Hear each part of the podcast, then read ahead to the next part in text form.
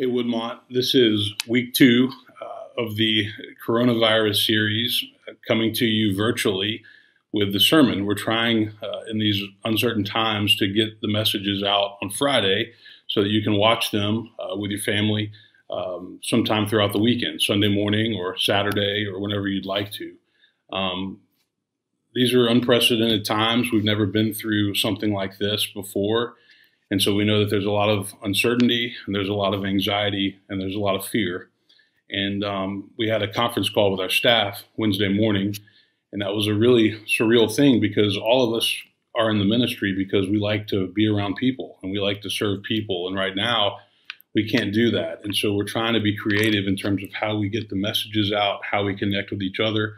I know Zoom uh, is uh, um, a, a, kind of a video conferencing uh, messaging system that we're using for staff meetings and for board meetings. And so that's something that if you have a small group, you might want to try. But um, but we're all walking through this together, and um, and so we want to keep this sermon series going on the Gospel of John, and also give you some comfort and some encouragement as we continue to live uh, through these very um, anxious and uncertain times. And nobody likes uncertainty um, because we get used to our lives being a certain way. And so when that gets upended and thrown, uh, kind of thrown out, then we have to walk through this together and we have to figure this out together. Um, this sermon is going to be a little more homemade. I am uh, out of town, uh, about to head back to Nashville, but out of town like many of our families this week. And so I'm uh, recording this message and we will uh, we'll get it out to the congregation. Let me read our passage of scripture um, for this morning. Um, this is taken from uh, John's Gospel. We're continuing uh, we're continuing our our series through John's Gospel. Last week, Donovan and I talked about uh, John 15, how Jesus is the true vine and we are the branches, and we need to try to stay uh, grounded and connected in Christ. And so today we're moving ahead to John 17. This is one of Jesus's uh, final prayers with his disciples. He says, "I ask not only on behalf of these, but also on behalf of those." Who will believe in me through their word, that they may all be one. As you, Father, are in me and I am in you, may they also be in us, so that the world may believe that you have sent me. The glory that you have given me, I have given them, so that they may be one as we are one, I and them and you and me, that they may become completely one, so that the world may know that you have sent me and have loved them even as you have loved me. That's John 17, 20 to 23. And now I want to share one more passage from 2 Corinthians chapter 4 that I think is very uh, relevant uh, during this time. 2 Corinthians 4, 7 through 9. But we have this treasure in clay jars so that it may be made clear that this extraordinary power belongs to God and does not come from us. We are afflicted in every way, but not crushed, perplexed, but not driven to despair, persecuted, but not forsaken, struck down, but not destroyed. I read an interesting article um, by Frank Bruni in the New York Times, and the basic claim of the article was uh, how the coronavirus uh, pandemic is so much more difficult than 9 11, and he gave some reasons why. If you remember back to 9 11, wherever you were, however old you were, uh, people were able to come together to worship, to embrace, to support each other, to love each other, to encourage each other. And that was reassuring in the face of the terrorist attacks that happened in uh, New York City and Washington and the, the plane that went down in Pennsylvania. Um, there was a lot of fear and uncertainty during that time, but at least we were able uh, to come together. Well, what makes this more difficult is that there's still a lot of fear and anxiety and uncertainty, but we can't come together because we're being told that, that the best way to slow the spread of COVID 19 down is to do social distancing. And um, if you think about it, the church is really usually about the opposite. We come together in community. We don't social distance. We embrace. Uh, we pray together. We shake hands. We encourage each other. And so that's one of the main reasons uh, that this has been so difficult and continues to be difficult. Um, I'm a, a, fourth generation uh, minister in the Christian church, and one of the things that I love about the Christian church is our focus on Christian unity. That in a world that continues to divide Christians over politics and social issues and um, all other kinds of things, I think there's like 16,000 different denominations.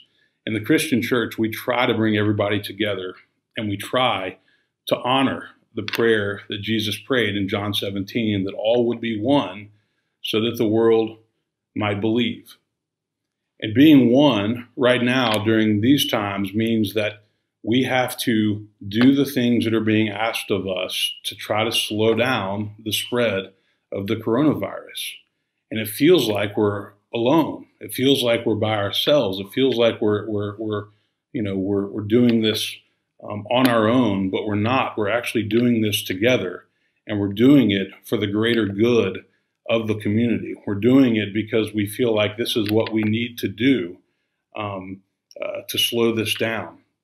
And so um, I have uh, just a few uh, kind of basic messages that I want to share with you this morning uh, for this sermon. And, um, and I hope that they will speak to you and give you some encouragement and some comfort uh, during these uncertain times. Uh, we all know that you know that, that when fear and anxiety run high, um, that's when we have to try to rely on our faith. But right now, that, that's really challenging, and everybody knows that because there's so much fear and anxiety. But we're trying to to continue to do our best to stay calm and to make it through this uh, together. And so, the first thing that I'd like to share is basically this: we're all in this together. Um, we don't know what tomorrow or next week is going to bring. The news keeps changing daily. Um, uh, the news changes hourly. But the reality is, we're all in this together.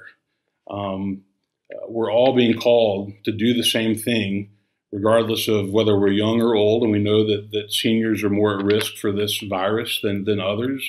Uh, but we're all being called to do this together. And it feels really bizarre because we're isolated, but we're, we're in this together. And we have to basically live our lives one day at a time, just like Jesus taught in the Sermon on the Mount.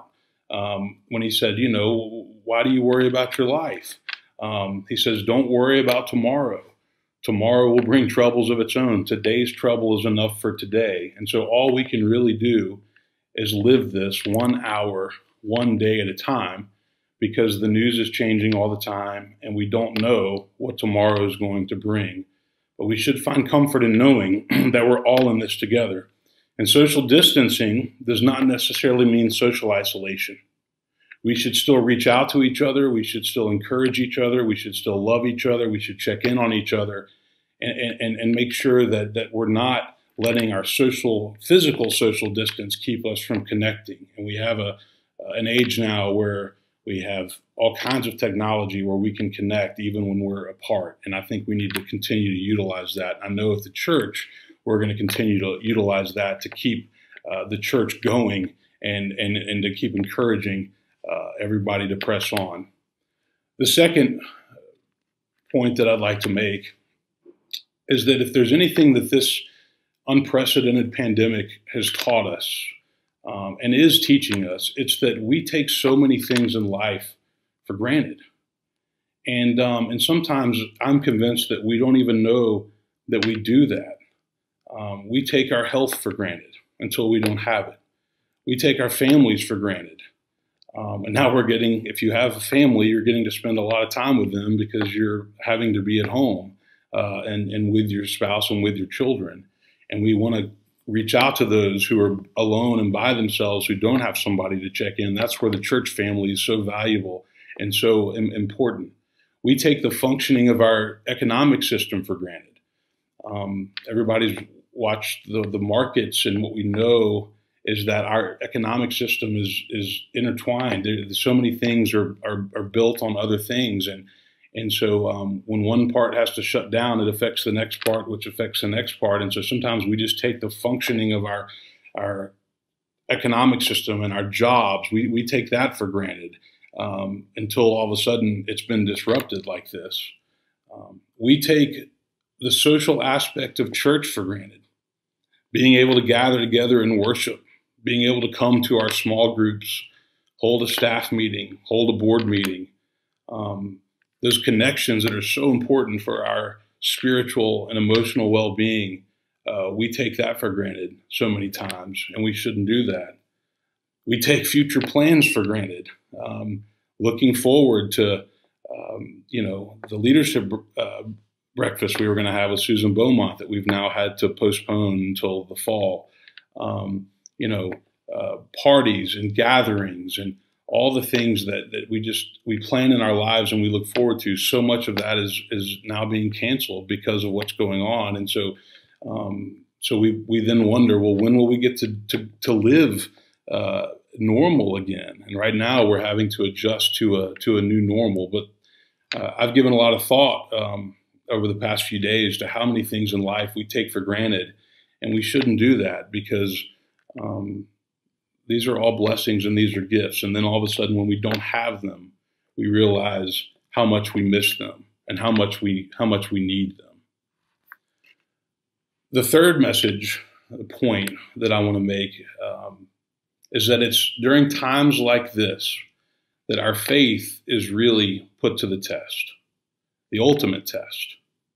Um, I've always said that the opposite of faith is not necessarily doubt. The opposite of faith is fear and anxiety. And right now, there's a lot of fear and anxiety, which means we need more faith. We need more love. Um, but this is the time when we have to uh, basically sit back and and do what we're being asked to do, but trust that things are going to be okay. Things are going to work out. Um, faith does not mean that everything works out the way that we planned for it to or thought that it would. This nobody planned on this or expected this. But we must continue to hold on to our faith that things are going to be all right. At some point, we will get through this and we will get back to the life that we're used to.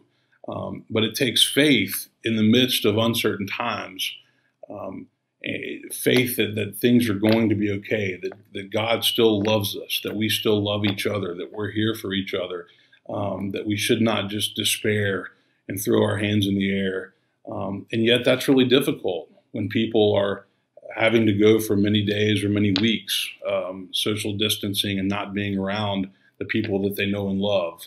Um, but we have to keep our faith. In Hebrews, it says that faith is the assurance of things hoped for, the conviction of things not seen. And so we have to continue to hope and to trust that we're going to get through this and that things will be okay, even though we don't understand um, why we have to go through something like this. I mean, we understand it from a medical perspective, but nobody in their wildest dreams would have imagined life being upended and changed the way that it has been uh, over the past uh, the past few weeks. And and and here's the deal: we we we don't know, even with flattening the curve, we don't know how long this will last. We're continuing to just make the call at at Woodmont at our church one week at a time um, but, but we don't know, uh, you know, how long it'll be. And so we're going to continue to update you every week and try to get messages and music um, and, and, and prayers uh, out to you every week. But we have to just take this one week and one day at a time. And we have to hold on to our faith, hold on to our trust that things are uh, things are going to be okay. Um, this is when our faith gets put to the ultimate test. Um, there's really not anything magical that a, a, pastor or a minister can say during times like this to make it all better, um, other than going back to the basics of what we believe and what we know.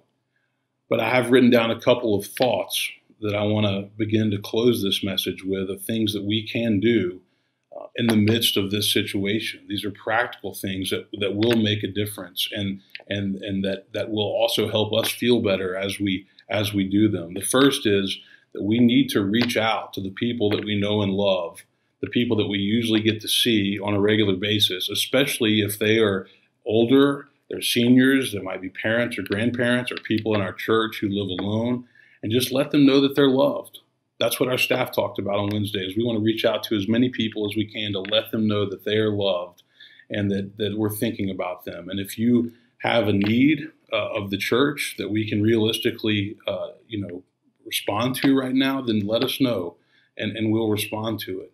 Something else that we need to do is that we can use this as a time to try to be fully present with our families. Now, some of you, I know what you're thinking. I, I, okay, I've been fully present with my family for the last week or the last couple weeks, but this is a time when we can say that you know we need to be present with the people that we love the most. And if you're a parent with children, yes, you might need a break, but but spend time playing with them and talking to them and you know watching movies and playing games and doing the things that sometimes we often don't have time for because we're so busy rushing around checking things off of our list.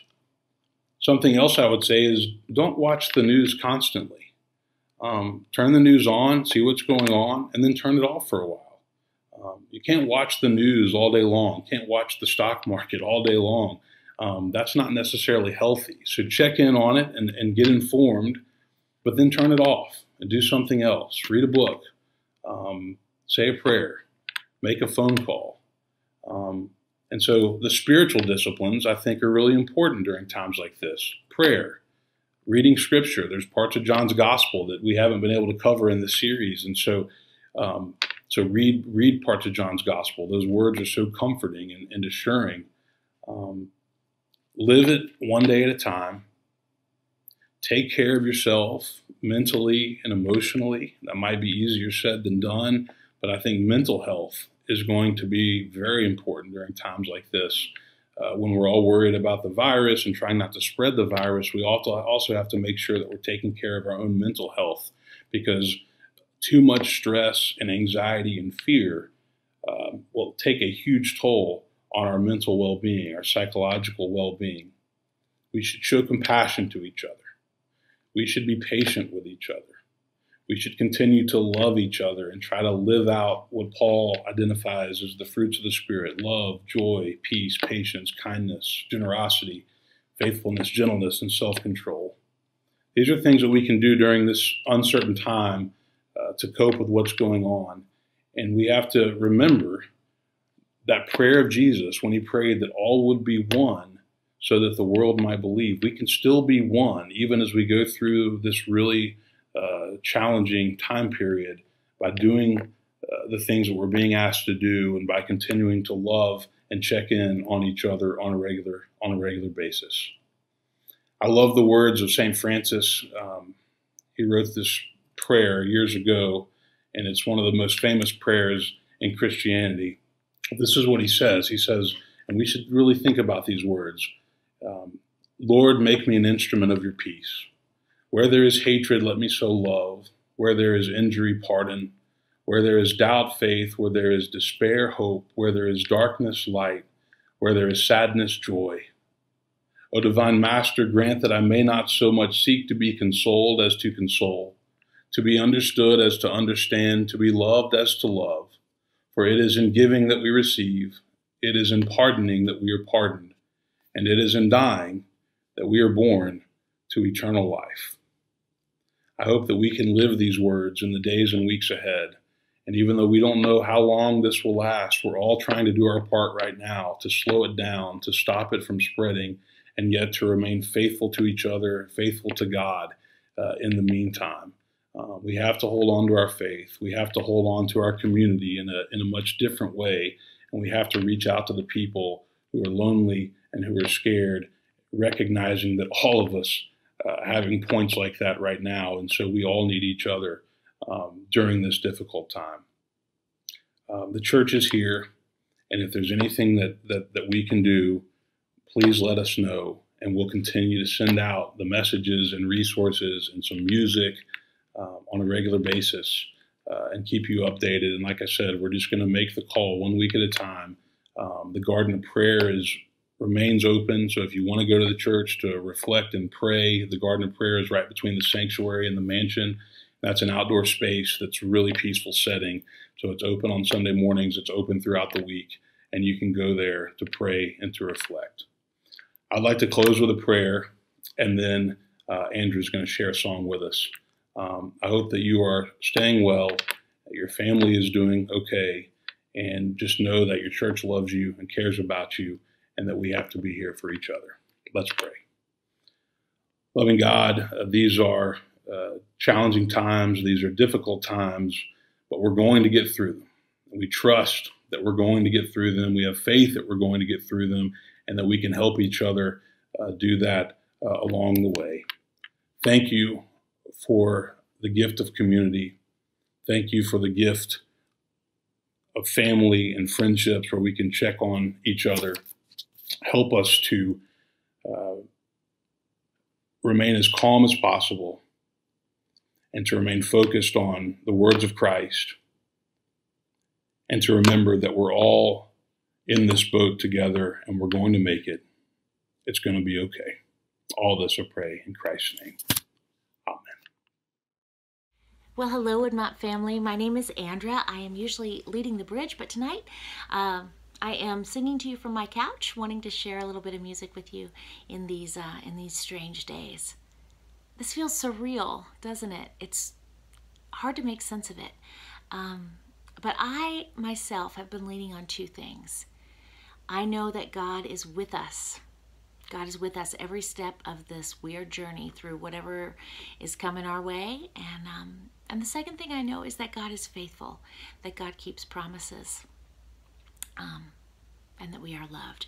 So it's for that reason that I have chosen this old hymn of the church that I wanted to share with you. Feel free to uh, sing along if you like. Picture, picture all of us less than six feet apart singing together. okay. Here we go.